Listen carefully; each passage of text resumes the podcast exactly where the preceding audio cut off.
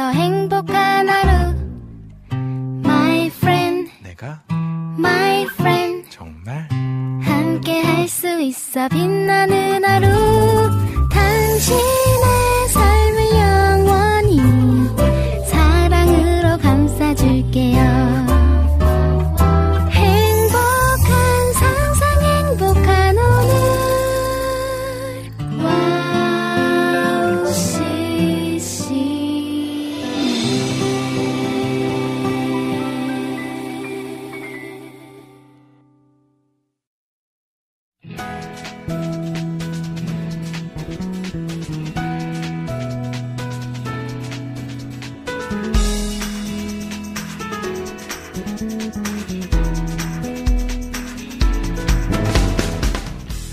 이 세상에 내 맘대로 하기 가장 어려운 게 무엇일까 생각해 봤습니다. 뭐 재능도 그렇고요. 물질도 그렇고 건강도 그렇고 참 내 맘대로 잘 안 되죠. 근데 저는 사람 마음만큼 어려운 건 없단 결론을 내렸습니다. 내 생각과 의도와는 다른 반응과 결과가 너무나도 많이 일어나죠. 그래서 그런 속담도 있습니다.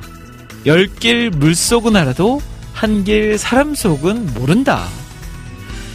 자, 결론은 그거예요. 사람은 믿을 존재가 아니라 사랑해야 하는 존재다. 괜히 믿다가 아픈 일 만들지 말고 더 사랑하기를 힘쓰자. 그러면 사람한테 상처받거나 사람 때문에 눈물 흘릴 일 없게 됩니다. 자, 그 마음 가지고요. 오늘도 마음껏 사랑하고 마음껏 나눌 수 있는 이 시간 되었으면 좋겠네요. 자, 8월 18일 김대 LP타임. 그러면 첫 곡으로 출발합니다.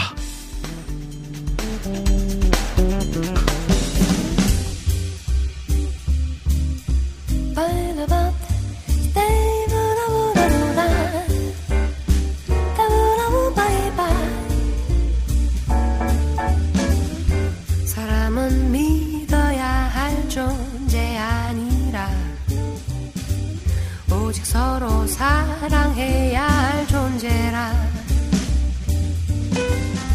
그러니 믿지 말고 사랑하세요. 하나님만 믿고 사랑하세요. 사람은 믿어야 할 존재 아니라.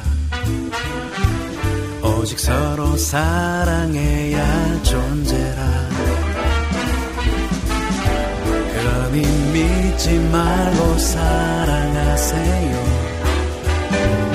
하나님만 믿고 사랑하세요. 깨어진 이 세상에 깨어진 채 태어나 부서질 듯 살아가는 연약한 존재인 걸 오해와 편견 속에 아파하고 상처난 나비처럼 흔들리며 살아가지. 사람은 믿어야 할 존재 아니라 오직 서로 사랑해야 할 존재라. 그러니 믿지 말고 사랑하세요. 하나님만 믿고 사랑하세요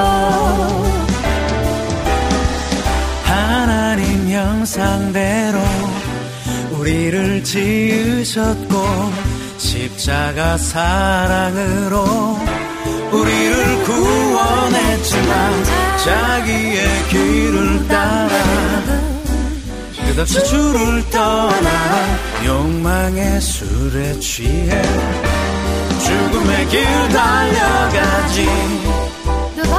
드바라 다바두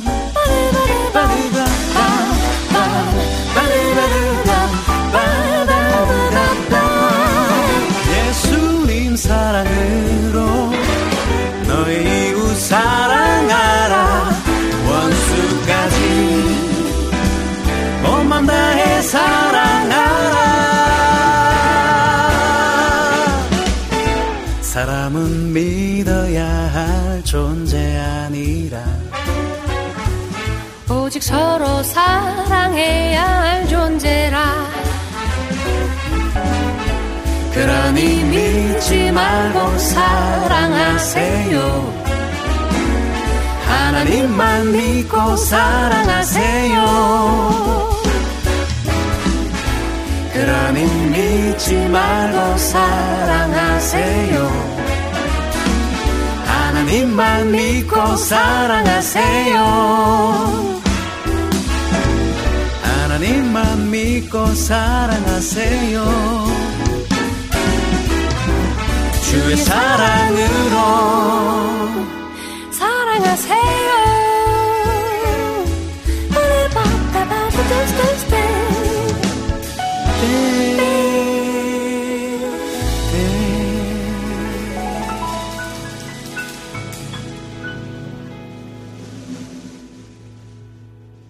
(8월 18일) 김대리 피타임 첫 곡으로 들으신 곡 김명식 사람은 오직 사랑해야 할 존재라 어, 함께 노래하신 분은 유효림 사모님이십니다. 야, 가사가 딱 맞죠? 사람은 믿어야 할 존재가 아니라 사랑해야 할 존재다. 우리가 믿어야 될 존재는 오직 하나님밖에 없다. 라는 겁니다. 사람을 믿다 보면요. 상처받기 쉽습니다. 왜요? 내 맘대로 안 되거든요. 내 뜻대로 안 되거든요. 아, 이렇게 하면 이 사람이 이렇게 반응하겠지. 내가 이렇게 해주면 이 사람도 나에게 이렇게 해주겠지. 라고 생각하고 사람을 대하다 보면 이제 상처를 결국은 받게 돼 있어요. 그래서 뭐 절친, 뭐 중마고 별의별 표현을 다 쓰면서 나는 이 사람과 끝까지 관계를 잘 유지해 나갈 거야 했던 사람들도요. 어느 한순간 완전 절친이 아니라 반대. 물어뜯고 막 싸우고 쳐다보지도 않고 언제 그랬냐는 듯 그런 삶을 살아가는 분들도 계시잖아요. 자, 사람을 믿지 마시고요. 사랑해야 합니다. 이 사랑한다는 것은요, 내가 준 만큼 돌려받는다가 아니에요. 아낌없이, 그리고 내가 무언가를 바라면서 한다는 게 아니라, 그저 예수님이 우리에게 하셨던 것처럼, 그냥 값없이, 그렇게 베풀고 나누고 말하는 것이 사랑입니다. 자, 그렇게 무언가를 바라고 대가를 바라지 않고 내가 말하고 행동하고 베푼다면 결국 그 사랑은 아름답게 열매 맺을 거예요. 그리고 그 사랑이 또 누군가를 사랑하도록 만들어주는 아름다운 결실도 이루어주고요. 자, 그런 의미에서 우리 더 사랑하고 더 예수 그리스도의 그 사랑을 본받아서 나눌 수 있는 그런 자녀들이 되었으면 좋겠습니다. 자, 찬양한곡 더 듣고 올게요. 김브라이언, 아름다운 마음들이 모여서. Let's go. God is the one who loves you and me. Sing it. 아름다운 마음들이 여기 모여서 That's right.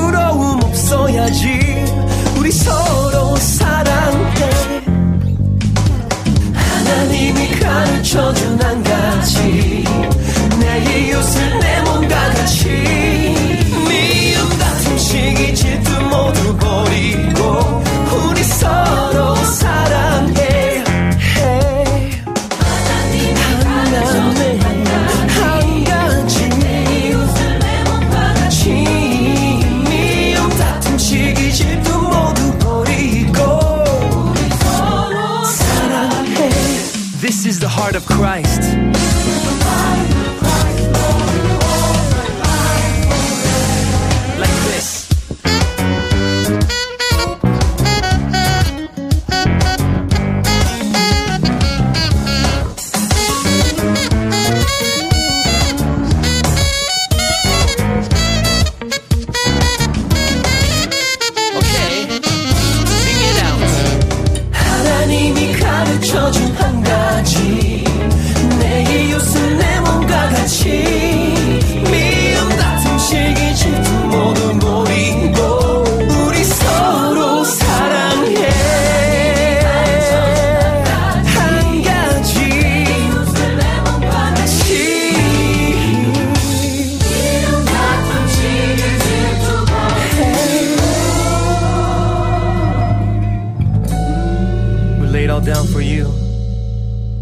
Alright, one more time, let's go! 하나님이 가르쳐 준 한 가지.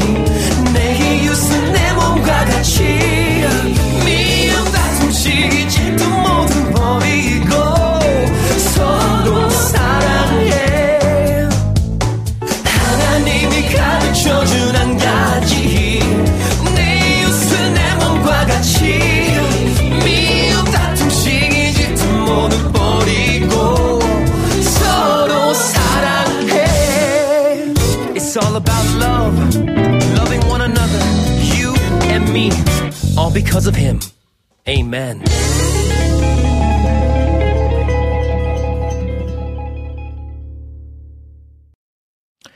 네, 찬양 듣고 왔습니다. 김브라이언 아름다운 마음들이 모여서 들으셨어요. 아, 우리가 어릴 적부터 자주 불렀던 이 찬양이 또 이렇게 편곡이 되니까 요즘 노래 같이 들려지네요. 그러니까 약간 진짜 음악 하는 사람들 보면 신기해요. 놀라워요. 재능들이. 아, 어떻게 또 편곡하느냐에 따라서 노래가 완전 바뀌잖아요. 내 주일학교 때 아름다운 마음들이 모여서 이렇게 부르던 노래를 하, 이렇게 또 편곡을 해서 다른 노래처럼 같은 노래이면서 다른 노래처럼 들릴 수 있게 만들어 버리니까 아, 부럽습니다. 음악 하시는 분들 부러워요. 네, 노래 잘하시는 분들, 뭐 작곡하시는 분들, 편곡하시는 분들 부럽습니다.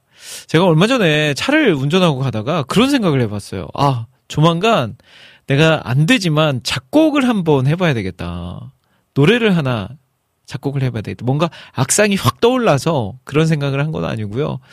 아, 그래도 한번 해볼만 하지 않을까? 이게 뭐 좋은 곡이 나오든 그렇지 않든 내가 만든 노래, 그리고 또 저희 아내가 또 음악하는 사람이니까 이제 곡은 멜로디는 제가 하고 나머지는 아내한테 좀 다 해달라라고 부탁할 수 있으니까 한번 해봐야 되겠다라는 생각까지는 했거든요. 조만간 한번 제가 시도해서 저희 아내한테 이렇게 피아노 반주와 노래까지 한번 탁 해가지고 유튜브에 하나 딱 올리면 아무도 안 듣겠죠? 네, 여러분이라도 좀 들어주시면 좋을 것 같습니다. 아무튼 제가 딱 완성되는 날 여러분들에게 오픈 짜잔 해드리도록 할게요. 자, 에피타임 금요일 방송 함께하고 계세요. 금요일 오후 2시부터 4시까지 오늘도 생방송으로 진행하고 있습니다. 자, 생방송이라는 것은요, 여러분들과 함께 소통하겠다라는 의미입니다.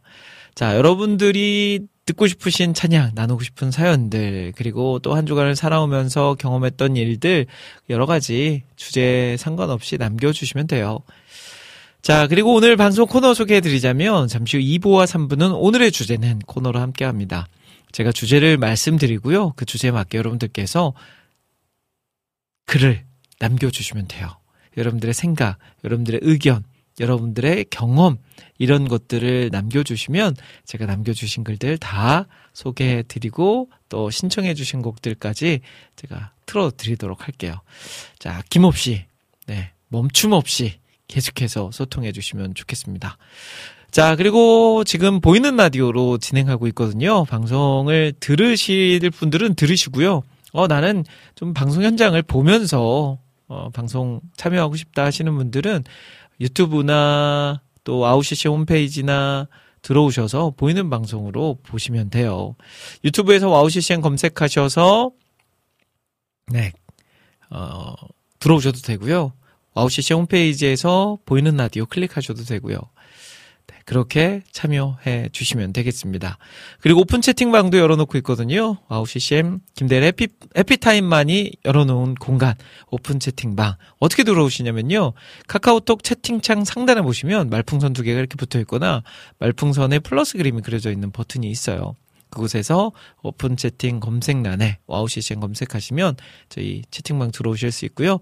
어, 비밀번호가 걸려 있어요. 아무나 들어오실 수 있는 공간이 아닙니다. 방송을 듣는 분들만 들어오실 수 있도록 0691 0691 이렇게 비밀번호 걸어놨으니까 들어오실 분들은 들어오셔서 같이 대화 나눌 수 있었으면 좋겠습니다. 자, 그리고 오늘 방송국에는 우리 재진님 오셨어요. 아우, 우리 재진님이, 어, 휴가 중이시래요. 한 9일 정도 휴가를 받았다고 합니다. 야, 너무 좋지 않나요? 9일 동안 휴가를 받는다는 거. 부럽네요. 그래서 오늘 아 저 혼자밖에 없는데 더 북적북적한 날에 오면 더 재밌게 방송국에서 함께 했을 텐데 저 혼자인 날에 오셔가지고 쓸쓸하게 밖에 어 혼자 계세요. 제가 노래 나갈 때 한번 중간에 나가서 같이 이야기도 나누고 해야 될 것 같습니다. 자, 그리고 유튜브, 네, 채팅창에도 많은 분들께서 글 남겨주고 계시거든요. 음, 참여하실 분들 지금 유튜브 채팅창에서도 대화 나누실 수 있으니까요. 많이 들어오셔서 같이 교제할 수 있었으면 좋겠습니다. 자, 그러면 저는 찬양 두 곡 이어서 듣고요. 음, 2부, 3부 코너죠. 오늘의 주제는 코너로 돌아오도록 하겠습니다. 자, 더운 여름을 보내면서 여러분들 좀 시원한 찬양들 많이 듣고 싶으시죠? 어, 시원한 찬양들 들으실 때 저는 이 팀 꼭 빼놓지 않고 들어야 된다고 이 연사 강력하게 외칩니다. 네.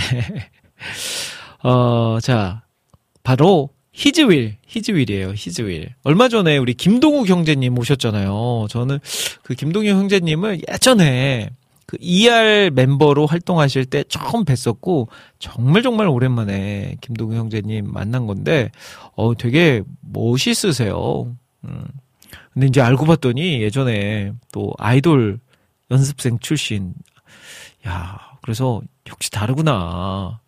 노래도 잘하시고, 외모도 멋지시고, 또 한때 아이돌 준비까지 하셨으니까 얼마나 또 아이돌 아무나 합니까? 네. 그러니까 그 우리 김도규 형제님을 보면서 많이 부러웠습니다. 하나님이 참 다양한 재능을 주셨구나라는 것을요. 자, 우리 히즈윌의 광야를 지나며 아, 너무 좀 느린가? 네. 그래도 우리 김동우 형제님 또 생각하면서 들어주시면 좋을 것 같고요. 광야를 지나며 들으신 후에 좀 더 이제 빠른 노래로 여러분들 두 곡 이어서 듣고 저는 다시 돌아올게요.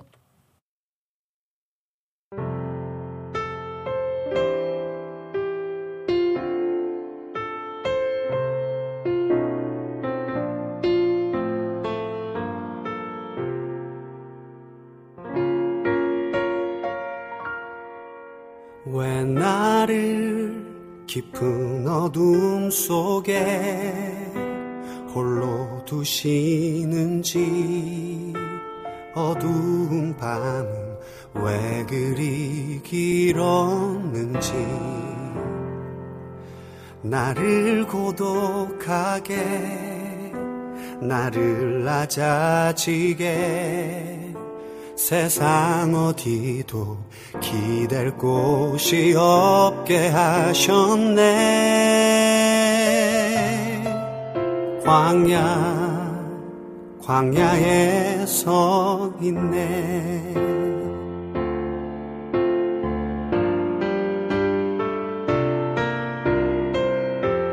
주님만 내 도움이 되시고 주님만 내 빛이 되시는 주님만 내 친구 되시는 광야. 주님 손 놓고는 단 하루도 살 수 없는 곳 광야. 광야에 서 있네.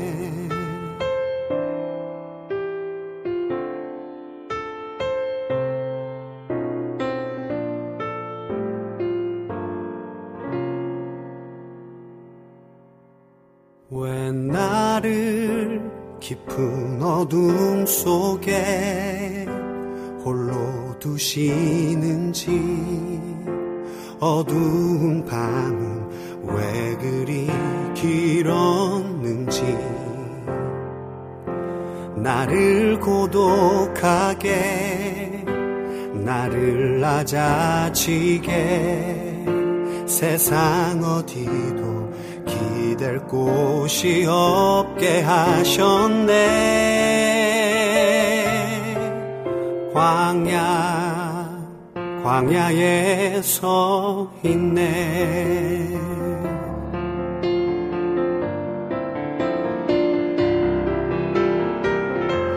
주님만 내 도움이 되시고 주님만 내 빛이 되시는 주님만 내 친구 되시는 광야. 주님 손 놓고는 단 하루도 살 수 없는 곳 광야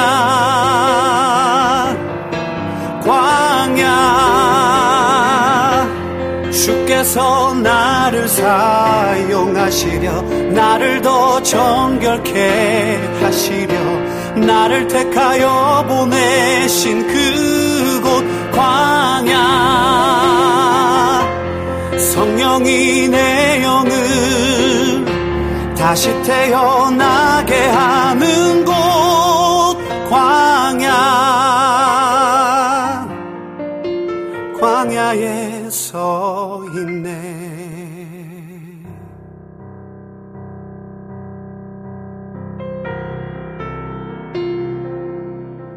내 자가 산산이 깨지고 높아지려 했던 내 꿈도 주님 앞에 내어놓고 오직 주님 뜻만 이루어지기를 나를 통해 주님만 드러나시기를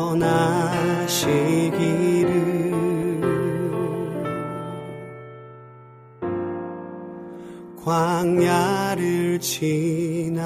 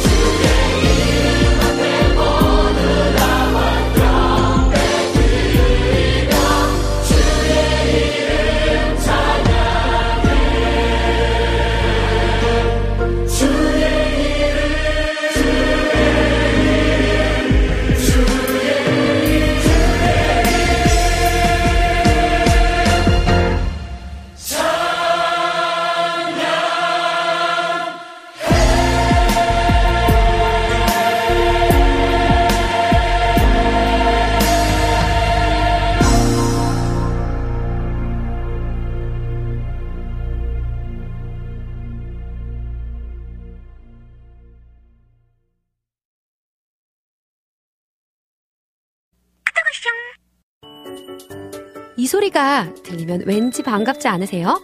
와우 CCM도 여러분이 보내주신 이 소리를 기다리고 있습니다. 무슨 말이냐고요? 와우 CCM과 카카오톡 친구가 되는 거예요. 어떻게 친구가 되냐고요?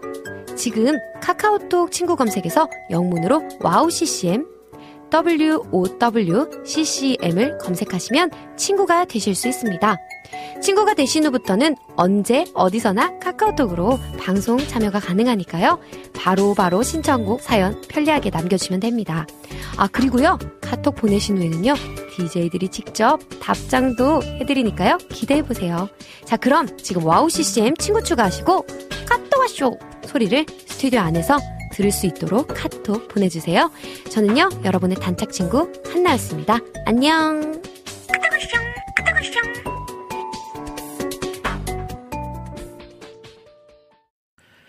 네, 찬양 두 곡 함께 듣고 왔습니다.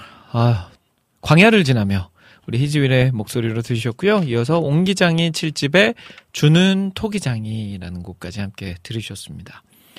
어, 주는 토기장이를 들으면서 들으려고 제가 선곡을 하면서 그 생각했거든요. 제가 고등학생 때였던 걸로 기억합니다. 그때 당시에는 이제 문학의 밤이 있었어요. 문학의 밤. 교회별로 문학의 밤에 문학의 밤을 행사를 열었고요. 문학의 밤을 하면 우리 교회 사람들뿐만 아니라 주변에 있는 교회 청소년들, 청년들이 다 같이 모여서 그런 행사를 진행했었었죠. 어, 저희도 문학의 밤을 꾸준하게 했었는데, 사실 그 인근에서 저희 교회 문학의 밤은 정말 소문이 많이 나 있어요. 아, 저 교회 문학의 밤은 제대로다. 후회하지 않는다. 볼거리가 많고, 은혜롭고, 다양하고, 막 그렇다. 라고 소문이 많이 났었거든요. 그래서 저희 교회에서 문학의 밤을 하면 주변에서 막 어마어마하게 찾아왔었죠. 아, 근데 이제 요즘은 그런 문학의 밤 행사를 거의 안 하죠. 음, 거의 안 하죠가 아니라 이제 하는 교회가 있을까요? 지금 문학의 밤. 뭐 비슷한 행사를 다르게 할 수는 있지만 그래도 이런 문학의 밤 행사로 진행하는 교회는 아마도 없으리라 생각이 듭니다. 어, 그때가 딱 그 기억에 남는 게 그 문학의 밤을 할 때는요. 그 지금은 현수막이 워낙 일반화돼 있고 뭐 만들기도 쉽고 하잖아요. 근데 그때 당시에는 거의 뭐 현수막을 만드는 그런 자체가 거의 시도가 안 됐었죠. 그러다 보니까 이제 이런 행사가 있을 때 그 뒤에 벽에다가 이렇게 종이 시트지 같은 걸로 이렇게 종이 이렇게 글씨를 파가지고 거기에 이렇게 문학의 밤 몇월 며칠 주제 뭐, 막 이런 식으로 붙여놨던 기억이 나요. 근데 또 교회별로 또 그런 것들을 재능이 있는 누나들이 또 있어요. 이렇게 그 누나들 중에 손재주가 있어가지고 제가 아직도 기억에 남는 게 저희 교회에도 그 누나 한 분이 있었거든요. 이렇게 어떻게 하는지 잘 살펴봤는데 그 뭐죠? 칠판에다 예전에 분필 분필 분필을 눕혀요. 그러니까 분필을 이렇게 꼭다리로 글씨를 원래 쓰잖아요. 근데 그거를 눕혀서 글씨를 씁니다. 이렇게 예를 들면 문, 그, 그 종이 한 장당 문, 학, 예, 밤 이런 식으로 써서 그것을 이렇게 파요. 그 공간에. 근데 그 글씨를 되게 예쁘게 파고 팔 때도 그냥 글씨를 다 파는 게 아니라 이게 겹쳐지는 부분은 또 그렇게 나름대로 겹쳐지는 부분을 다르게 해서 파서 글씨를 싹 썼던 거 기억이 나요. 처음에는 그냥 종이였는데 색지였는데 그 누나가 그거를 딱 작업을 하고 나면 굉장히 멋진 글씨 또 판이 되죠. 막 그런 것도 기억이 나고 또 항상 그 또 복장을 갖춰 입어야 되잖아요. 근데 요즘은 또뭐 그렇게 워낙 어 저가 옷들이 많이 있으니까 이렇게 하나 옷을 맞춰서 입기도 하는데 그때 당시에는 뭐 그런 게 없고 블랙 검은색 바지에 흰색 티셔츠 참 많이 애용을 했었죠. 청바지나 검은색 블랙진에 흰색 티셔츠 이런 식으로 옷을 맞춰서 입기도 했었고요. 그리고 또 생각나는 게 또 그 연습하면서 먹었던 간식들. 요즘은 뭐 햄버거가 주지만 그리고 햄버거에 준하는 그런 간식들을 많이 주지만 그때 당시에는 뭐 초코파이에 야쿠르트 하나 이런 식으로 간식을 줘도 충분히 맛있게 먹고 집으로 돌아갔던 그런 기억들도 있습니다. 아, 이혜성님께서는요, 저 제 입으로 이런 말 하기 뭐하지만 저 꽁트의 신이었답니다. 어, 근데 혜성님, 저도 그랬거든요. 아, 할 얘기가 오늘 많아질 것 같아요. 그래서 오늘은 그런 주제를 정해봤어요. 음, 어릴 적 그런 교회 행사의 추억 있자, 있잖아요. 문학의 밤도 있고 뭐 수련회나 여름성경학교도 마찬가지고요. 오늘은 이제 제가 약간 문학의 밤 이야기를 많이 했으니까 뭐 문학의 밤이나 뭐 찬양 집회 이런 식으로 어, 이야기를 좀 많이 나눠 주셔도 좋을 것 같아요. 그래서 오늘의 주제는 우리의 청소년 시기, 청년 시기에 교회에서 있었던 행사들 뭐가 있을까? 그리고 나는 그 행사에 어떤 식으로 참여했다. 이런 거 남겨주시면 돼요. 이혜성님처럼 어, 꽁트를 굉장히 잘 하셨다. 어, 저는 진짜 사실 저도 진짜거든요. 저는 그 어릴 적에 선생님들이 아예 꽁트를 하잖아요. 그러면 저한테 아주 맡겼어요. 너는 그러니까 선생님들이 개입을 안 해요. 저한테 아주 맡겨요. 그럼 제가 애들 딱 뽑아가지고 꽁트를 또 하나 짜죠. 어, 기억에 남는 게 그겁니다. 그 싱크로나이즈 스위밍이라고 하죠. 그거를 이제 물속에서 하는 게 아니라 무대 위에서 하는 거예요. 그래서 이렇게 팔락팔락거리는 천을 이렇게 앞에서 이렇게 양쪽에서 딱 들고요. 제 친구들 꼬셔가지고 아 평소에 걔네들 이런 거 진짜 하지도 않는 애들인데 제가 하자 하자 부탁해가지고 또 해서 했는데 또 막상 또 무대에 올라가니까 애들이 그냥 언제 그랬냐는 데 열심히 하더라고요. 그래서 손을 이렇게 들고 이렇게 그 싱크로나이즈 스위밍 선수들 있잖아요. 막 걷는 거 막 이상하게 걸어가지고 그리고 이제 수영모 대신에 그 고무장갑 머리에 쓰고요. 그리고 이게 가슴에다가 또 보호해줘야 될 그 부분은 데일밴드로 X자로 딱 해서 붙이기도 하고 바지는 이제 진짜 약간 반바지 느낌의 수영복 입고 올라가서 점프를 해가지고 그 물속에 풍덩 빠지는 것처럼 점프를 해서 넘어가서 그래서 막 다리도 올렸다가 점프해서 막 올라갔다가 막 했던. 근데 그때 어떤 권사님께서 그때 당시에 뭐 6mm 막 그 카메라 같은 거 있잖아요. 그걸로 그걸 찍으셨어요. 그래서 제가 가끔 이렇게 고향교회 가면 그 권사님이 저를 볼 때마다 그 얘기 하세요. 자기는 그게 너무나도 재밌어가지고, 아직도 집에서 그 보관 중이라고 테이블, 그 얘기를 하시더라고요. 뭐 그뿐만 아니라 뭐, 사건이 여러 가지가 있었죠. 또 꽁트에서 막 올라가서, 원래 귤을 한 조각만 먹어야 되는데 또, 그 분위기에 또 취해가지고 귤을 그냥 그 한 덩어리를 입에 넣어가지고 대사도 못하고 막 웃겨가지고 귤 즙이 막 입 밖으로 막 삐죽삐죽 흘러나오고 했던 기억이 있습니다. 야, 그때 너무 재밌었어요. 지금은 그런 게 없어서 너무 아쉬워요. 그냥 아이들이 뭔가 재능이나 이런 것들을 문학적인 재능 아니면 이런 문화적인 재능 이런 것들을 이렇게 교회 안에서 발견하고 발굴하는 경우들이 많이 있거든요. 이제 제가 지금 섬기고 있는, 제가 지금 사역하고 있는 저희 충신교회, 네, 북가자동에 있는 충신교회, 저는 이제 고등부를 담당하는 교육 목사인데, 저희 충신교회에서 그런 큰 인물이 하나 나왔잖아요. 바로 배우 차태현. 우리 차태현 배우께서 저희 교회 이제 어릴 적부터 다녔던 지금은 이제 집사님이 되셨는데 그 문학의 밤에서 이런 연기를 한 거예요. 근데 그 연기하는 모습을 부모님이 보시고, 어? 너무 잘하는데? 아니, 우리 아들한테 이런 재능이 있었어? 해서 이제 그 재능을 어, 발굴 시켜주고, 옆에서 지지해주고, 지원해주면서 지금은 뭐 진짜 우리나라를 대표하는 배우가 됐잖아요. 그래서, 아, 그런 거 매우 중요하다. 교회에서 재능을 발견하는 경우들이 많이 있어요. 뭐 글쓰기, 그림 그리기, 연기, 노래, 특히 노래, 성가대나 뭐 찬양팀을 하면서 이 노래에 대한 재능을 발견해서 그 대표적인 게 뭐 김범수, 박정현, 우리나라에 진짜 노래 잘한다 하는 그 가수 남녀 가수 한 명씩을 뽑으라면 뭐 김범수 박정현 아니겠습니까? 이 두 사람 다 교회에서 성가대 하면서 자신의 찬양 재능을 알, 노래 재능을 알게 되고 지금은 우리나라를 대표하는 그런 배우 아그 가수가 됐잖아요. 그런 식으로 교회 안에서 발굴되는 재능들이 많이 있습니다. 자, 그래서 오늘 여러분들과 함께 나눌 것은 그 어릴 적에 네, 교회 안에서의 그런 추억들, 행사 추억, 문학의 밤이나 경배와 찬양, 뭐 수련회, 여름 성경학교 다 네, 주제가 폭넓습니다. 나눠주시면 좋지 않을까 싶어요.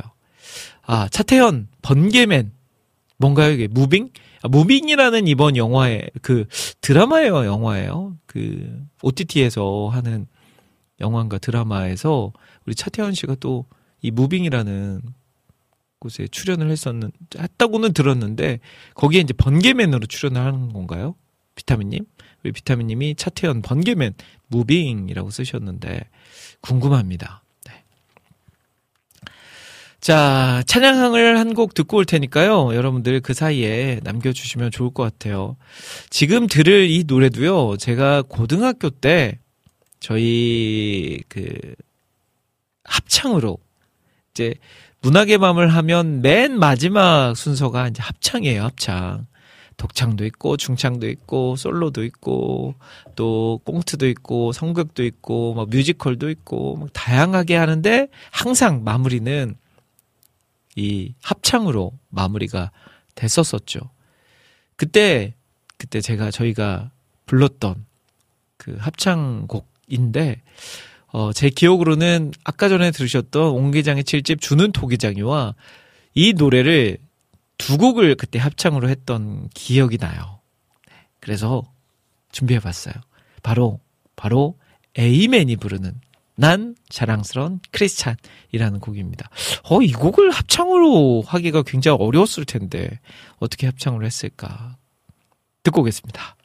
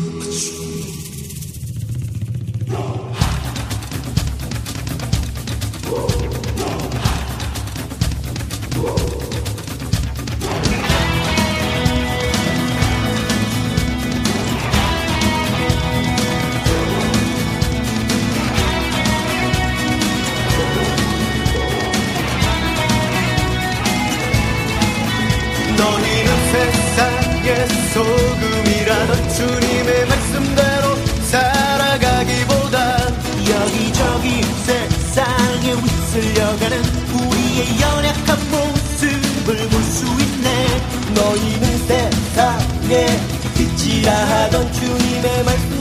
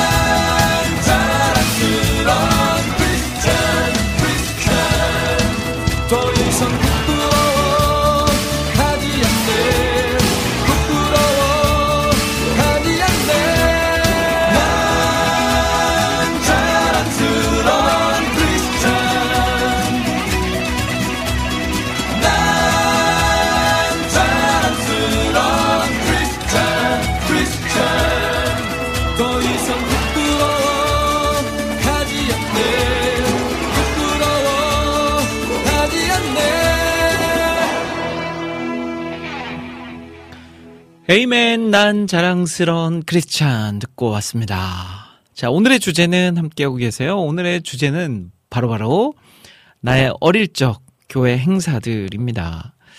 어, 앞서서 문학의 밤 이야기를 길게 했어요. 아무래도 문학의 밤의 추억이 정말 정말 많습니다. 왜 그러냐면 이 문학, 문학의 밤을 하기 위해서는 긴 시간 동안 또 준비해야 하는 그런 과정이 필요하잖아요. 그 준비하는 그 과정 안에서의 에피소드들도 많고, 막 좋은 일만 있었냐? 또 그건 아니죠. 막 또 아이들끼리 서로 의견 차이가 있어가지고 막 마찰도 생기고, 또 선생님들 말 잘 안 들어서 선생님들이 막 화도 나시고, 근데 또 그 안에서 배우는 것들이 참 많죠. 관계의 해법들, 또 어떻게 풀어야 하는지, 그리고 내가 이런 행동을 했을 때 어떤 상처를 사람에게 주는지 이런 공동체 안에서 배울 수 있는 일, 것들을 그 시간 동안에 많이 배우죠. 그리고 또 이제 앞서 이야기한 것처럼 나의 재능을 발견하는 그런 기회가 되기도 합니다. 그래서 이렇게 찬양 사역자분들도요. 들어보면 어릴 적에 교회에서 뭐 독창을 시켜가지고 하다가 여기까지 왔다 하시는 분들도 계시고 어, 어릴 적엔 노래 못하는 줄 알았는데 뭐 여러 번 또 하다 보니까 노래가 늘어서 지금 이제 찬양 사역을 하고 있다라고 이야기하신 분들도 계세요. 그리고 앞서서 저희 교회에서 있었던 것처럼 성극을 통해서 또 연기의 재능을 발견하고 그런 연기 쪽으로 가신 분들도 실제로 이제 저는 저희 교회에서 우리 차태현 배우 이야기했지만 다른 배우들도 많이 있을 거예요. 그런 경우들. 그런 것처럼 여러분들 교회 안에서 어릴 적에 경험했던 이야기들을 함께 나누어 주시는 겁니다. 자, 우리 이혜성님께서 이런 글 남겨주셨어요. 저랑 국장님과 기질이 비슷했었나 봐요. 처음에는 성극하고 싶었는데 교회 오빠가 공짜라고 해서 시작된 것이 저한테 아예 맡기고 가버려서 저도 인터넷 뒤져서 대본 찾고 했었어요. 그 당시 개콘이 인기가 많았었을 때라 봉숭아 학당 버전 개그 같은 거 많이 했었어요. 개콘. 지금은 다들 모르겠죠. 어, 그러시면서 추가로, 근데 그때 맡기고 간 오빠가 되게 유쾌하고 까불까불하고 웃긴 오빠였거든요. 근데 인터넷 유튜브를 보다 보니 엄청 큰 교회 담임 목사님이 되신 거예요. 이미지가 너무 안 맞아서 완전 깜놀. 글 남기려다가 참았답니다. 라고 남겨주셨네요. 아유, 진짜 신기하네요.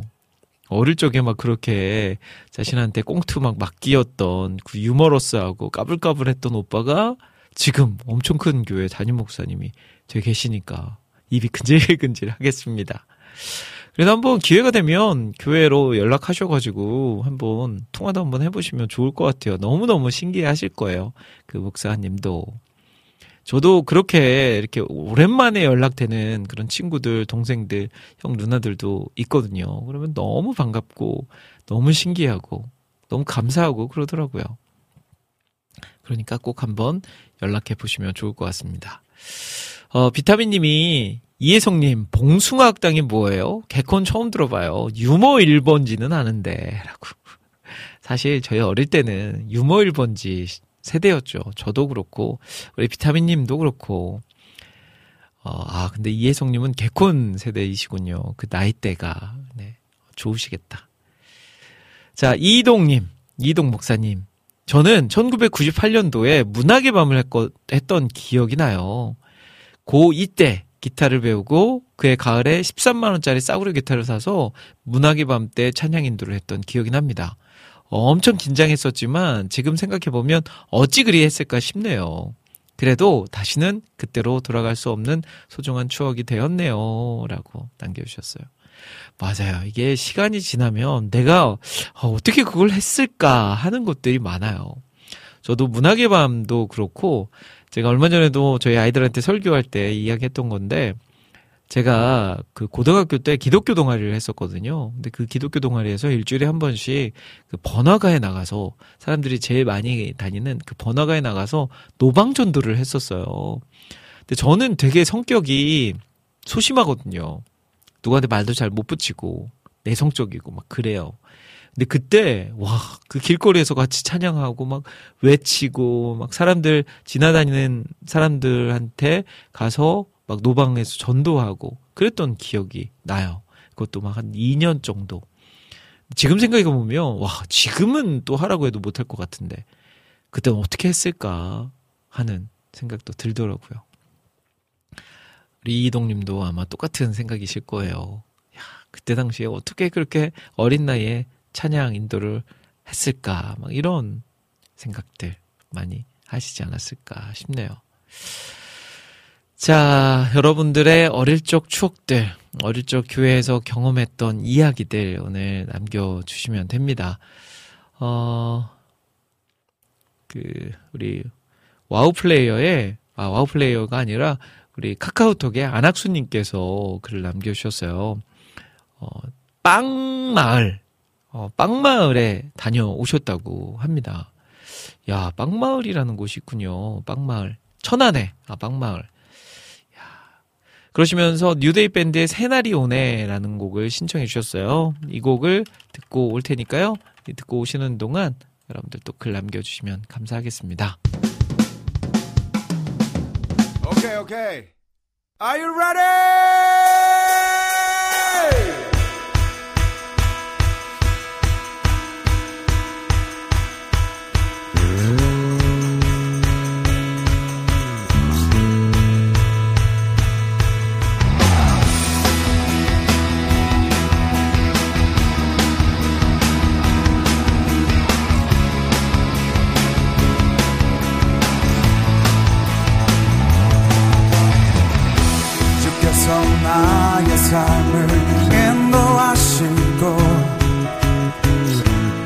주께서 나로 가라 하네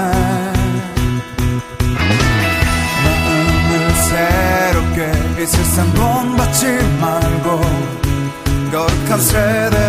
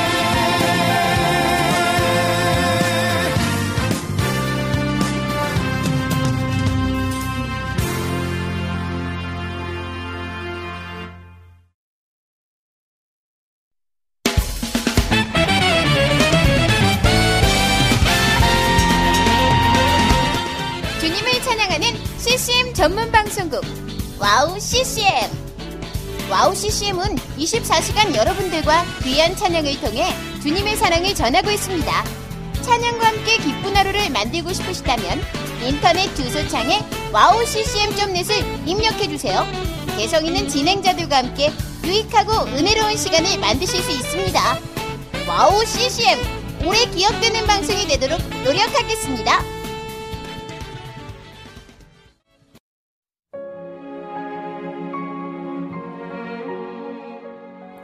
안녕하세요. 아이국에서 사역하고 있는 미나 선교사입니다. 저는 2000년에 특별한 부르심을 따라 아이국을 품고 그곳 사람들과 함께 살게 되었어요. 처음엔 빨리 적응해야 된다는 생각 때문에 제 모든 열정을 쏟아내는 데에만 집중하다 보니 점차 시간이 지나면서 몸과 마음이 모두 지쳐 영적인 눈까지 뜰 수 없는 상황에 이르게 되었습니다. 그렇게 매일매일 고달픈 마음에 눈물만 흘리고 있을 때 우연히 와우 CCM 방송을 알게 되었어요. 성교지에서도 24시간 찬양을 마음껏 들을 수 있는 것이 얼마나 좋았는지 차츰차츰 방송은 제 삶의 일부가 되기 시작했습니다. 와우 CCM은 그렇게 제 메마른 마음밭에 은혜의 단비가 되어 주었어요. 또 기도조차 드릴 수 없고 말씀도 읽혀지지 않았던 저에게 찬양은 생명수와 같았습니다. 그로 인해 저는 삶 속에서 예배가 회복되었고 무기력하고 외로웠던 마음도 치유되어 주어진 선교 사역을 감당할 힘을 얻게 되었습니다.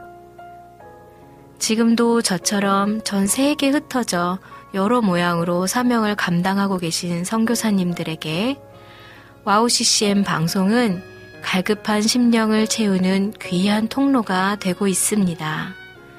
이 와우 CCM 방송이 이런 역할을 꾸준히 감당해 나갈 수 있도록 기도와 물질의 후원으로 함께 해주세요. 지금 와우 CCM의 정기 후원자가 되셔서 와우 CCM과 함께 동역해 주시는 건 어떨까요? 여러분도 한 영혼을 살리는데 귀한 통로로 쓰임 받으실 수 있습니다.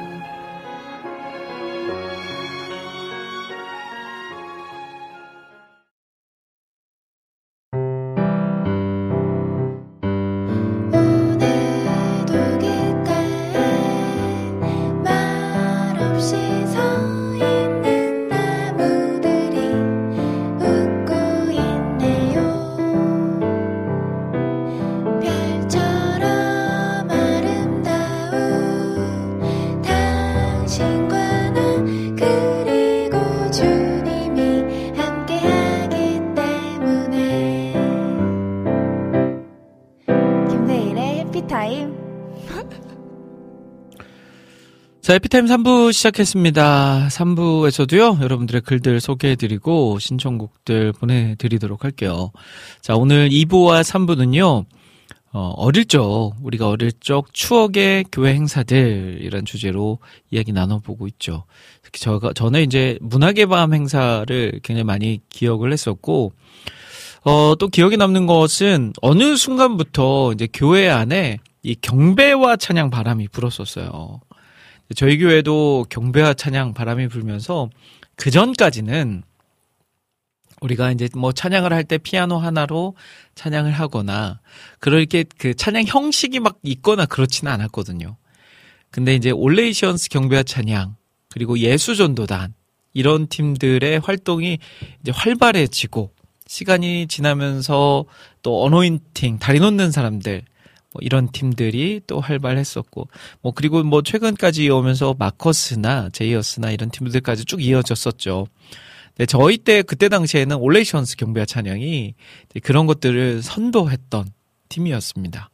그래서 올네이션스 경배와 찬양 그 하스 하스데반 선교사님 맞죠? 하스데반 선교사님께서 이렇게 또 인도하시면 하, 너무 좋았었죠. 그때 막 규모가 남달랐었어요. 그래서 지역에 딱 오면 예전에 지금은 모르겠는데 그때 당시에는 거의 무슨 체육관 하나를 꽉 채우고 체육관도 모자라서 이런 그런 종합 경기장 막 이런 곳에서도 집회를 하고 했었었죠. 그러면서 이제 그런 형식 찬양 그 집회 형식을 교회 안에서도 이렇게 받아들이면서 교회 안에서도 이제 찬양 리더가 생겨났고 그리고 각 악기별로 그리고 워십 이렇게 댄스하는 춤을 추는 그런 팀들까지도 만들어졌었었죠. 저희도 이제 그런 형식이 교회 안에 들어오면서 청년 때 고등부 때나 고등부 때였군요. 고등부 때 교회 안에서 1년에 한 번씩 경배와 찬양 집회를 또 했었었죠. 그래서 이제 문학의 밤과 경배와 찬양을 했는데 근데 이제 문학의 밤은 좀 시들시들해졌고 그때 막 경배 찬양이 이제 붐이 일었었었죠. 근데 저는 그때 이제 드럼이었거든요. 교회에서 드럼을 쳤었어요. 이제 또 그 집회를 준비한다고 막 한 달, 두 달 전부터 매일매일 막 모여서 연습하고 기도하고 했던 기억도 나고요. 찬양 집회를 할 때 막 주변에서 막 정말 많이 와서 함께 찬양했던 그런 기억도 있습니다. 어, 그때 정말 열심히 그렇게 찬양을 같이 했던 사람들이 어, 지금 뭐 저도 목회자가 됐고요. 그때 이제 저희 찬양팀을 인도했던 저보다 1년 선배 형도 지금 이제 목회자가 돼서 미국에서 지금 활동을 하고 있고 또 또 뭐 이렇게 그 기독교 동아리 음, 전국적인 기독교 동아리의 간사로 활동하면서 이제 폭넓게 활동했던 형도 있고 또 그때 건반을 쳤던 친구를 간혹 연락을 하는데 그 친구도 아직 잘 신앙생활 하면서 지금은 경찰이 돼 있더라고요. 그런 일들도 있고 함께 그렇게 신앙생활을 했던 사람들의 소식을 들으면 어, 신기하기도 하고, 감사하기도 하고, 재밌기도 하고, 그렇습니다. 어, 비타민 님도 그런 게 있는 것 같아요. 문학의 밤 때 아는 누나를 초대 손님으로 모셨어요. 그때 그 누나가 기타 연주하시는 형제분과 함께 공연을 해주셨는데, 전 박명록 복사에서 누나 사인만 보관했었는데, 몇 년 지나서 보니, 그때 함께 오신 기타 치신 분이 고영원 선교사님이셨다고. 오, 신기하네요. 그러니까 아는 누나를 문학의 밤 때 이제 게스트로 초대를 해서 노래를 해달라 해서 초대를 했는데 그 누나가 이제 데려오신 기타리스트 같이 이제 노래할 때 옆에서 기타를 쳐주셨던 분이 고형원 선교사님이셨다는 거잖아요. 야 박명록 네. 잘 간직하시길 잘하셨네요. 그 간직을 했으니까 나중에 어 거기에 그 기타 치신 분이 고용원 선교사님이셨다는 것을 알게 된 거잖아요. 네. 어, 조이풀 전재희님도 기억나네요. 저도 경배와 찬양 하스테반 선교사님 근황이 궁금하네요라고 남겨주셨어요. 그쵸. 요즘은 하스테반 선교사님을 거의 뭐 볼 수 없는 것 같아요. 어디서 예전에는 정말 활발하게 활동을 하셨었는데 한번 검색을 해볼까요? 우리 하스테반 선교사님 지금 어디서 뭘 하고 계신지. 네. 그때 목소리 허스키한 목소리에 정말 깊이가 있으셨잖아요. 그래서 정말 또 뭐 연세가 또 많이 드셨겠죠. 지금 그때 당시에도 젊은 나이가 아니셨으니까 지금 연세가 많이 드셨을 것 같은데 어 그 인스타에 보니까 2015년도에 싱가포르에서 집회도 하셨고 어, 최근 소식이 막 많지는 않은 것 같습니다. 그렇지만 그래도 지금도 어딘가에서 활동을 하고 계신 거는 확실한 것 같아요. 어, 2021년도에 기사가 하나 있는데, 음, 또 뭐 세미나도 하시고 미국에서 많이 활동을 하고 계신 것 같습니다. 그 그립네요. 그때 그 시절에 하스테반 선교사님의 그 인도. 저도 그때 저희 지역에서 막 할 때 같이 가서 또 그 집회 때 그거 하잖아요. 음, 여러분들 중에 어, 목사로 서원하실 사람은 앞으로 나와라. 그래서 이 십자가를 붙들고 기도하자. 막 이렇게 하셨거든요. 근데 제가 그때 진짜 나갔었어요. 고등학생 때. 십자가를 붙들고 막 기도하고 그랬는데 지금 진짜로 목사가 됐네요. 하, 신기합니다. 이렇게 됐어요. 어머, 저도 경배와 찬양 이후에 어, 잠깐 잠시만요. 글씨가 안 보이네요. 어, 저도 경배와 찬양 이후에 아, 이게 하트, 인생이 많이 바뀌었었더랬죠. 라고 남겨주셨네요. 이혜성님께, 혜성님께서. 야 그렇죠. 예전에는 막 그몇박 며칠 막 하기도 하고 그랬었었죠. 저도 선교할 사람 나오라고 해서 나갔었어요. 라고 남겨주셨네요. 와, 진짜 우리 다 같은 그런 세대를 살고 추억을 공유하고 있다는 게 너무 신기해요. 근데 진짜 우리가 크리스찬들이긴 크리스찬들인가 봐요. 이렇게 그 시대 같은 또 하나님을 믿고 같은 또 추억들을 공유하고 한다는 게 너무 신기하고 재밌는 것 같습니다. 자, 또 훗날 우리 다음 세대 아이들이 어, 자신들의 그 어릴 적을 추억하면서, 아, 그때 나는 이런 추억들이 있었지. 나는 또 이런 시간들을 통해서 하나님을 만났지. 또 이런 시간들을 통해서 이런 사람과 또 같이 하나님을 찬양했지. 라고 할 수 있기를 바래봅니다. 우리가 이렇게 추억 이야기를 할 수 있고, 그때 당시에 받았던 은혜들을 나눌 수 있었, 있는 것은요, 그때 또 우리를 위해서 헌신하고 수고했던 그 누군가가 있었기 때문에 가능했던 일 아니겠습니까? 그러니까 지금 이제 우리가 해야 될 것은 다음 세대 아이들이 또 신앙을 잘 유지해 나가고 하나님을 제대로 잘 믿고 그렇게 성장해서 우리처럼 같이 나눔을 할 수 있도록 한, 하는 게 중요하지 않을까 싶습니다. 어, 이동 목사님이 하스데반 선교사님은 시그니처 소리가 있죠. 할렐루야. 그 허스키한 할렐루야. 저는 진짜 그거 있잖아요. 십자가의 길 순교자의 삶. 그 노래를 들을 때 처음에 우리가 살고 있는 딱 그 멘트 하는 그게 진짜 저는 어 제대로 저는 제일 좋거든요. 한번 들어볼까요? 말 나온 김에 십자가의 길 순교자의 삶을 통해서 우리 또 그때 당시에 추억 속으로 한번 들어가 보는 시간을 가져보고자 합니다. 듣고 오겠습니다. 우리가 살고 있는 이 세대는 하나님의 뜻을 알고도 순종하지 않는 세대요. 하나님께 드린 헌신과 약속을 저버린 타협한 세대라는 것을 부인할 수가 없습니다. 하나님께서는 이런 세대 가운데 주님을 향한 순전한 소망을 품을 수 있는 순결한 신부의 세대를 부르고 있습니다. 순결한 신부의 세대라는 것은 우리의 죄를 위하여 이 땅에 오신 예수 그리스도의 죽으심과 부활하심과 다시 오심을 선포하는 증인의 삶을 사는 세대를 말하고 있습니다. 이 증인의 삶은 주님과 함께 고난을 받으며 십자가의 길과 순교자의 삶을 사는 것을 의미합니다. 조롱하는 소리가 있고 세상의 유혹이 찾아온다 할지라도 예수 그리스도의 증인의 길을 걸어가십시오. 하나님의 사랑이 영원히 함께하여 주실 것입니다.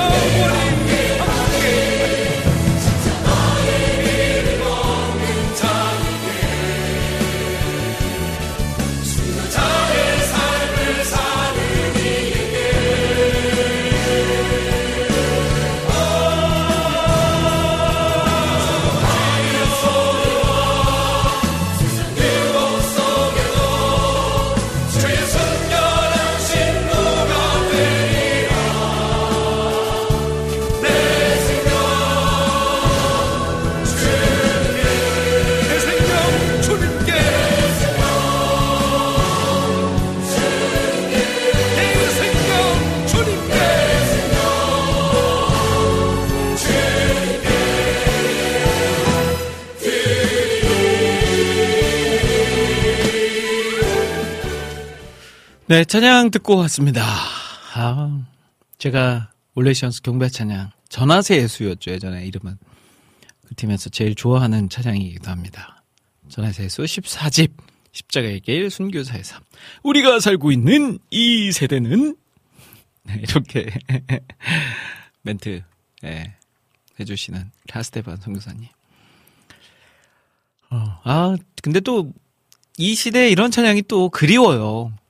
요즘은 좀 막 전자 음악들도 많이 들어가고 음악 스타일도 되게 이제 그 시대를 따라가다 보니까 근데 또 그 시대에는 그 시대만의 느낌이 나는 찬양들이 있잖아요.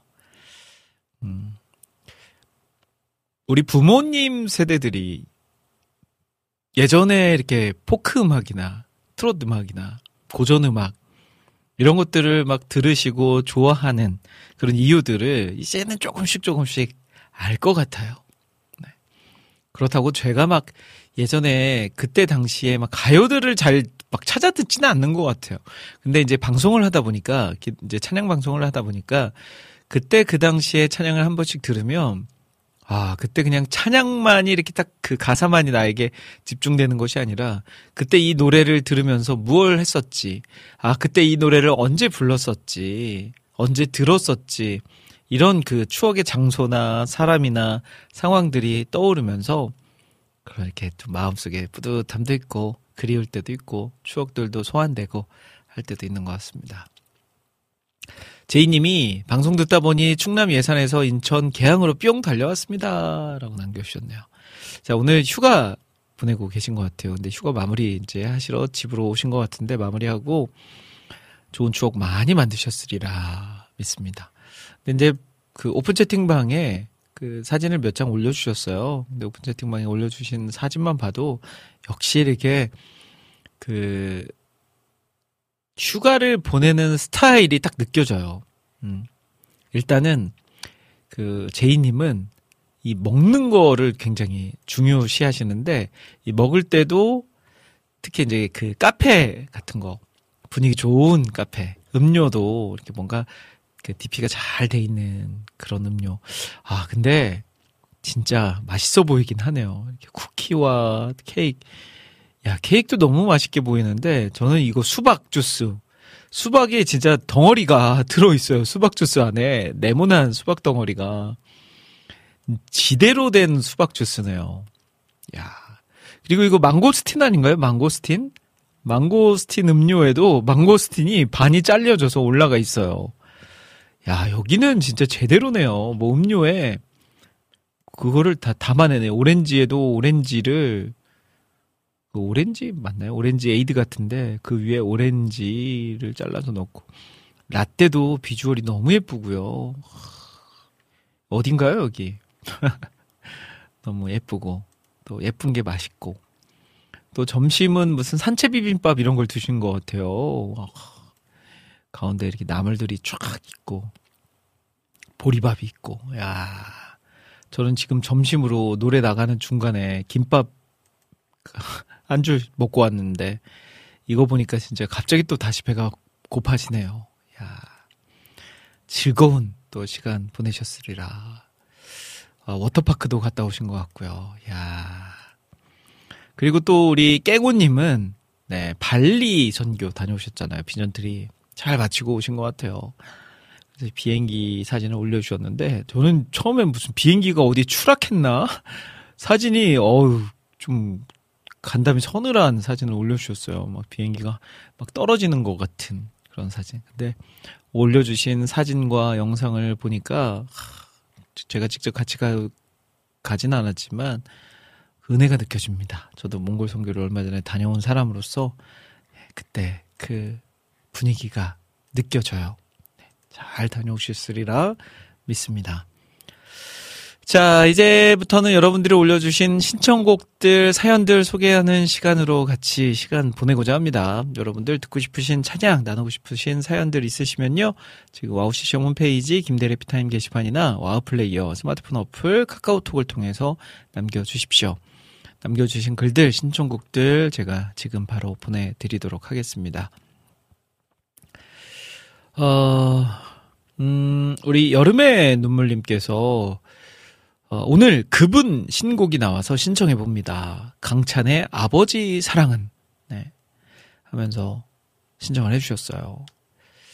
어, 안 그래도 방송 막 시작하려던 때 우리 강찬 목사님한테 연락이 왔어요. 어, 새 앨범 발매가 됐다고 하시면서 앨범 자료도 보내주시고 막 그러셨거든요. 그래서 제가 아 오늘 지금 방송인데 잠시 후 방송인데 조금 있다가 틀어야 되겠다라고 말씀을 드렸거든요. 근데 또 마침 우리 여름의 눈물님께서 또 우리 강찬 목사님의 새 앨범 소식을 듣고 이렇게 또 신청까지 해 주셨어요.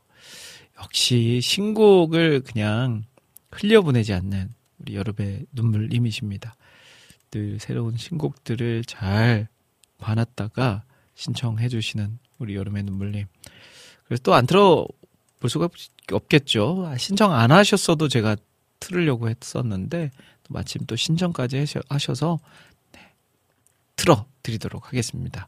우리 강찬 목사님이 직접 보내주신 또 음반 소개 제가 한번 좀 소개를 좀 해드릴까요? 그래도 노래만 딱 이렇게 듣는 것보다는 음반 소개도 같이 들으면 좋잖아요. 네. 우리 강찬 목사님이 또 오랜만에가 아니라 오랜만에죠. 정규 앨범은 오랜만에 발매를 하신 거예요. 요즘 진짜 정규 앨범 발매하시는 분들 거의 흔치 않은데 야 정규 앨범을 발매를 했습니다. 우리 프로듀서 강찬 네, 우리 강찬 목사님이 직접 프로듀싱한 곡이고요. 어, 김석균 목사님의 작사, 작곡 곡들을 주로 실었네요. 와, 우리 김석균 목사님과 또 콜라보를 이렇게 또 하셨어요. 이렇게 또, 이, 지금 세대의 찬양 사역자와 또 이전 세대의 찬양 사역자가 함께 또 하나가 돼서 앨범을 만들었다라고 표현해도 될 것 같아요. 야, 근데 진짜 너무 멋있지 않나요? 그러니까 세대가 하나 되어서 음반을 발매하고 곡을 만들고 한다는 게, 야, 진짜 부럽습니다. 네. 어, 이미지를 좀 한번 볼까요? 음, 우리 자켓 이미지에는 그 편지 봉투가 있고요. 편지 봉투. 그리고 편지 봉투 위에 사랑하고 사랑하라. 사랑하고 사랑하라. 사랑은 언제나 오래 참고 온유하며 사랑하고 사랑하라. 시기하지 않으며 자랑하지 자랑하고 교만 않고 모든 것을 바라며 견디느니라. 완전한 사랑, 끝없는 사랑, 영원한 사랑. 믿음과 소망, 사랑주 중 그 중에 제일은 사랑이라라는 타이틀이 있는 그런 앨범이 되겠습니다. 자, 그러면 들어볼까요? 음, 이번에 새롭게 발매된 우리 강찬 목사님의 새로운 노래. 어, 저도 지금 막 이제 도착을 해서 처음 듣는 거거든요. 1번 트랙부터 10번 트랙까지 있는데, 어, 그래도 1번 트랙에 있는 곡을 한번 들어보려고 했는데, 2번 트랙을 들어야 될 것 같아요. 1번 트랙은 그냥 Love인데 2분 18초짜리예요. 왠지 제가 들어보질 않았으니까 약간 인트로 음악 같기도 하고 연주 음악일 수도 있어서 2번 트랙 뭐 타이틀이 사랑하고 사랑하라니까 이게 타이틀곡 같습니다. 이 곡 듣고 오겠습니다.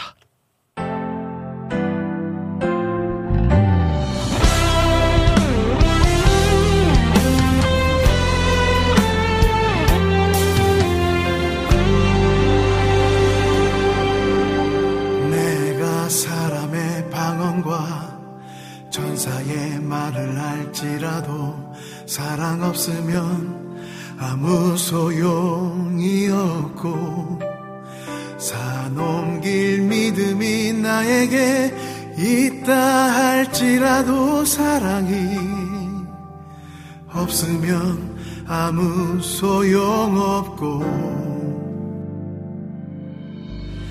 내가 가진 건 모두 다 불사르고 내어 줄지라도 사랑 없으면 아무 소용이 없고 예언할 능력이 나에게 있다 할지라도 사랑이 없으면 아무 소용없네.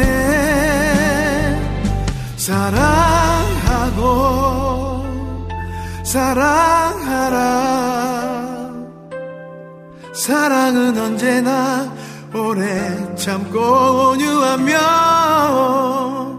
사랑하고 사랑하라 시기하지 않으면 자랑하고 교만 않고 모든 것을 바라며 견디는 이라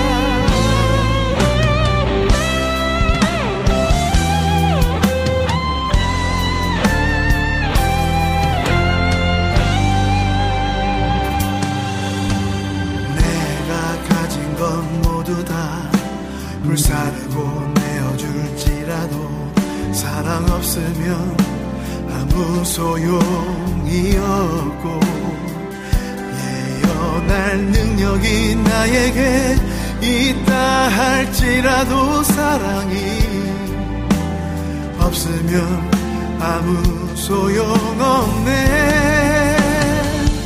사랑하고 사랑하라. 사랑은 언제나 오래 참고 온유하며 사랑하고 사랑하라 시기하지 않으면 자랑하고 교만 않고 모든 것을 말하며 견디는 이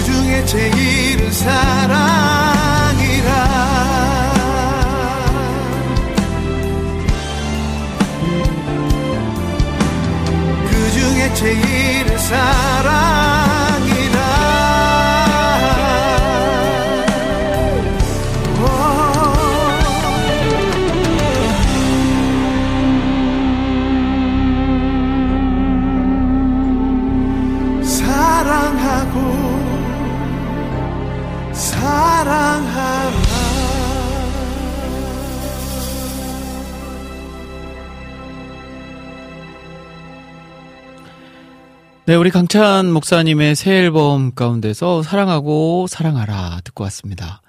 제가 앞에서 좀 소개를 좀 잘못 드린 것이요. 이번에 발매된 앨범은 우리 김석균 목사님과의 콜라보가 아니라 우리 박희정 목사님과의 콜라보네요. 어, 제가 보낸 자료를 막 여러 가지 자료를 보내주셔서 그 자료를 막 종합적으로 막 한 번에 읽다가 제가 소개를 그 다른 자료를 소개를 해 드린 것 같아요. 이전에 발매됐던 2023년 3월 30일에 발매됐던 앨범은 우리 김석균 목사님과의 콜라보가 맞고요. 이번에 발매된 7집은 우리 그 사랑이라는 곡을 또 작곡하셨던 우리 박희정 목사님과의 콜라보가 맞습니다. 네. 그렇게 정정합니다. 자, 그리고 그 7집 음반 발매 기념 콘서트가 열린다고 그래요. 8월 31일 날 목요일 저녁 7시 30분 홍대에 있는 가온 스테이지라는 곳에서 이 진행을 한다고 합니다. 그러니까 여러분들 음, 선착순 70명 무료 입장으로 진행이 된다고 하고요. 사전 신청자 우선으로 입장을 한다고 하니까 여러분들 아직 아마 꽉 차지는 않았을 거예요. 저에게 이런 자료를 보내주신 거 보니까 어, 지금 신청하시면 네, 콘서트 보실 수도 있을 것 같습니다. 새로운 음반 7집 앨범, 앨범 발매 기념 콘서트에 참여하실 분들은 그렇게 지금 신청해 주시면 좋을 것 같아요. 자, 또 신청곡들 보내드릴게요. 우리 정승아님께서 주님의 임재 앞에서 찬양 신청합니다. 라고 글 남겨주셨어요. 주님의 임재 앞에서 잠시 후에 보내드리도록 하겠습니다. 자, 그리고 또 우리 비타민님께서는 3데이즈의 실로암을 신청해 주셨습니다. 어, 3데이즈 제가 찾아보니까 어, 3명의 악기 하시는 세 분의 남성분들이 조직한 그런 팀이네요. 이제 보컬을 두고 있지는 않아서 그때그때 곡에 어울리는 보컬들을 찾아서 음원을 발매하고 있다고 합니다. 자, 그러면 두 곡 들어볼까요? 홀림팩트의 주님의 임재 앞에서 그리고 이어서 한 곡 더, 3데이즈의 실로함까지 듣고 전 다시 돌아올게요.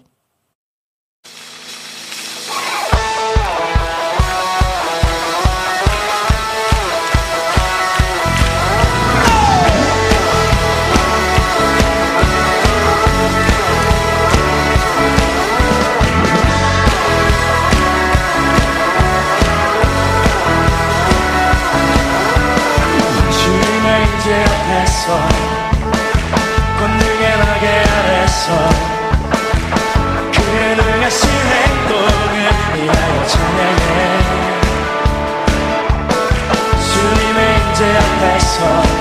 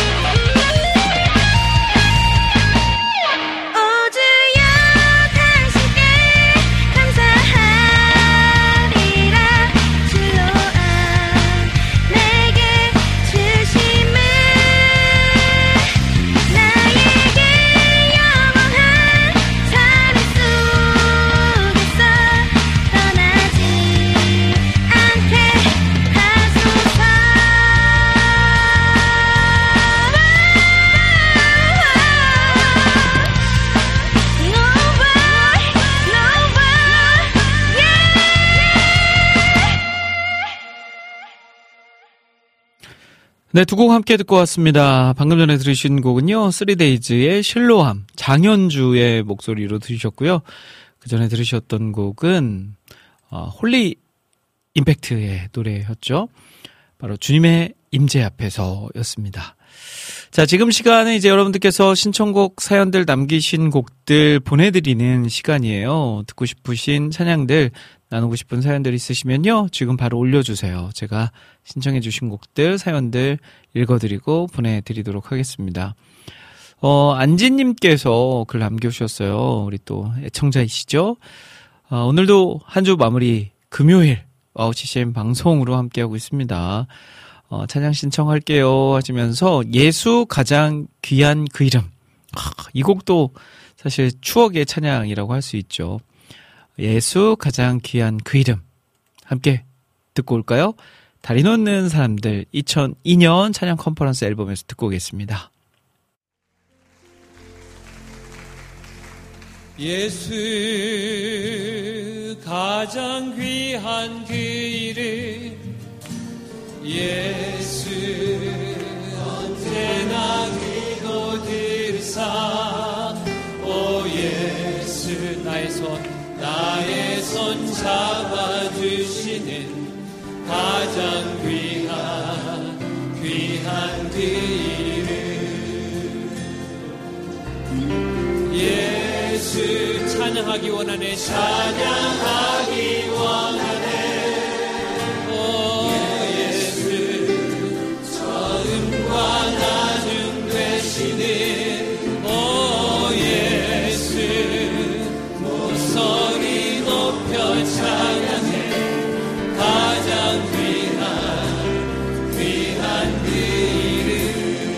예수 왕의 왕이 되신 주 예수 왕의 왕이 되신 주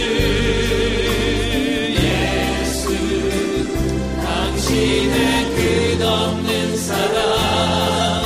오 예수. 목소리 높여 찬양해. 목소리 높여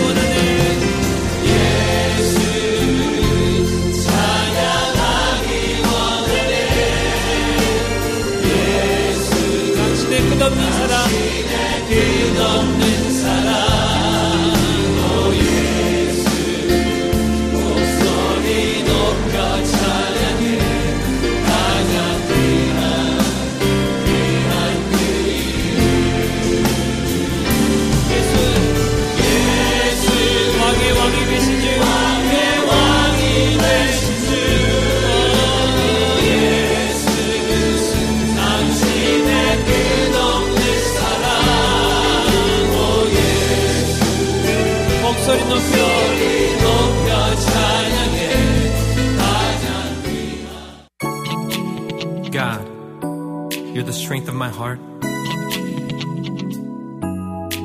You're my song. This new song, it belongs to you. So put your hands together with me. Woo!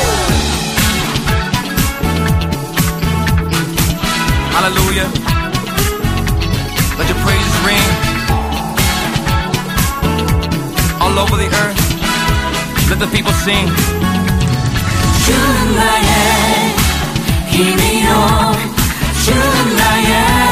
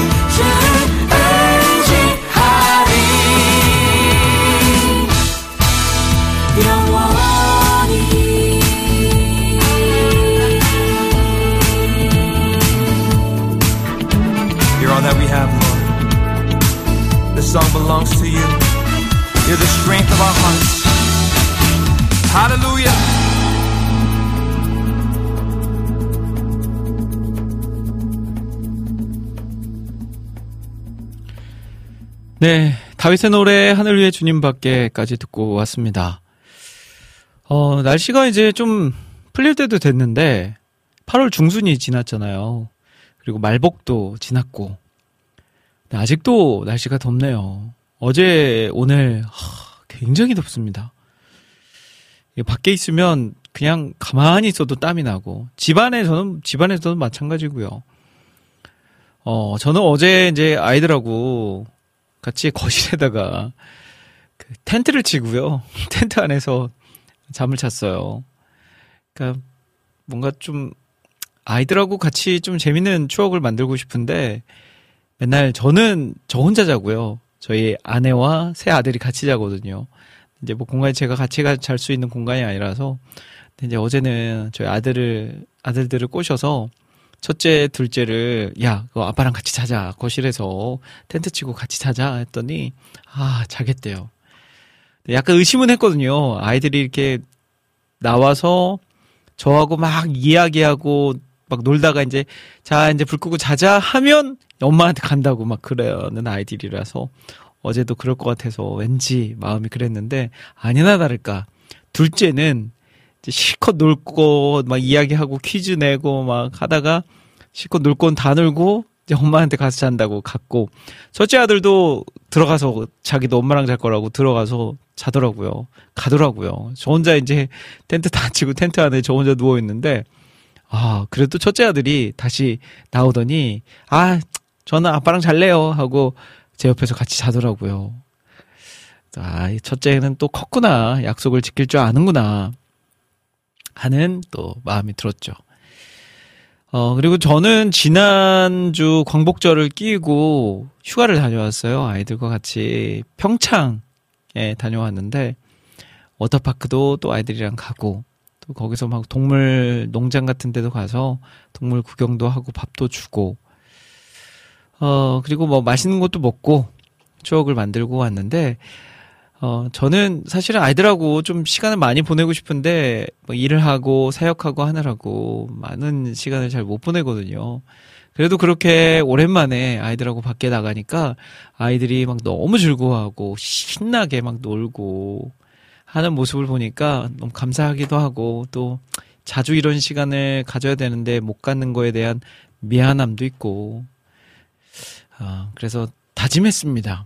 아, 그래도 그 사, 소소하게라도 아이들과 시간을 더 많이 보내야 되겠다라는 그런 생각하게 됐습니다. 자, 결론은 그거예요. 아이들에게 좋은 추억들 많이 만들어주자. 음, 아이들이, 아, 나는 아빠랑 이런 거 했었지, 엄마랑 이런 거 했었지, 할 수 있는 이야기거리들을 더 많이 만들어주자라는 것을 다시 한번 깨닫고 왔습니다.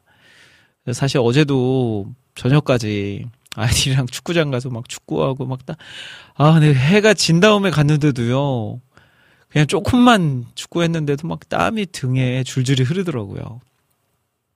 빨리 좀 날씨가 선선해서 더 좋은 시간을 많이 만들었으면 좋겠습니다. 조만간 에버랜드도 한번 가자 다짐을 약속을 했는데, 아, 또 갈 생각하니까 좀 벌써부터 힘들긴 하네요. 어, 안학수님이 데일리 오늘도 감사히 잘 들었어요. 복된 주말 되세요. 지난주 코로나로 인한 사망자 수가 40% 급증했다는 어, 코로나19도 조심하세요라고 남겨주셨네요. 어, 그러게 요즘 또 코로나가 확진자들이 늘어났더라고요. 저희 조카도 지금 코로나에 걸려서 집안에서 격리 중인데, 네, 어서 그냥 다 이런 거 사라졌으면 좋겠어요. 이제 그냥 마음껏 뛰어놀고, 마음껏 먹고, 막 탈 수 있는 거 다 할 수 있는 그런 날 빨리 왔으면 좋겠어요. 그러기 위해서는 우리가 더 자연을 사랑하고, 더 아끼는 그런 모습이 필요하지 않을까 싶어요. 결국은 우리가 이렇게 한 거죠.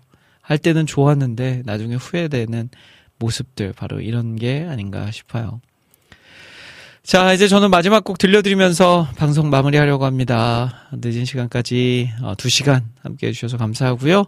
마지막 곡 한수지 시련이 와도 들으면서 인사드릴게요. 지금까지 저는 김대일이었습니다. 여러분 1분 전보다 더 행복한 시간 되세요.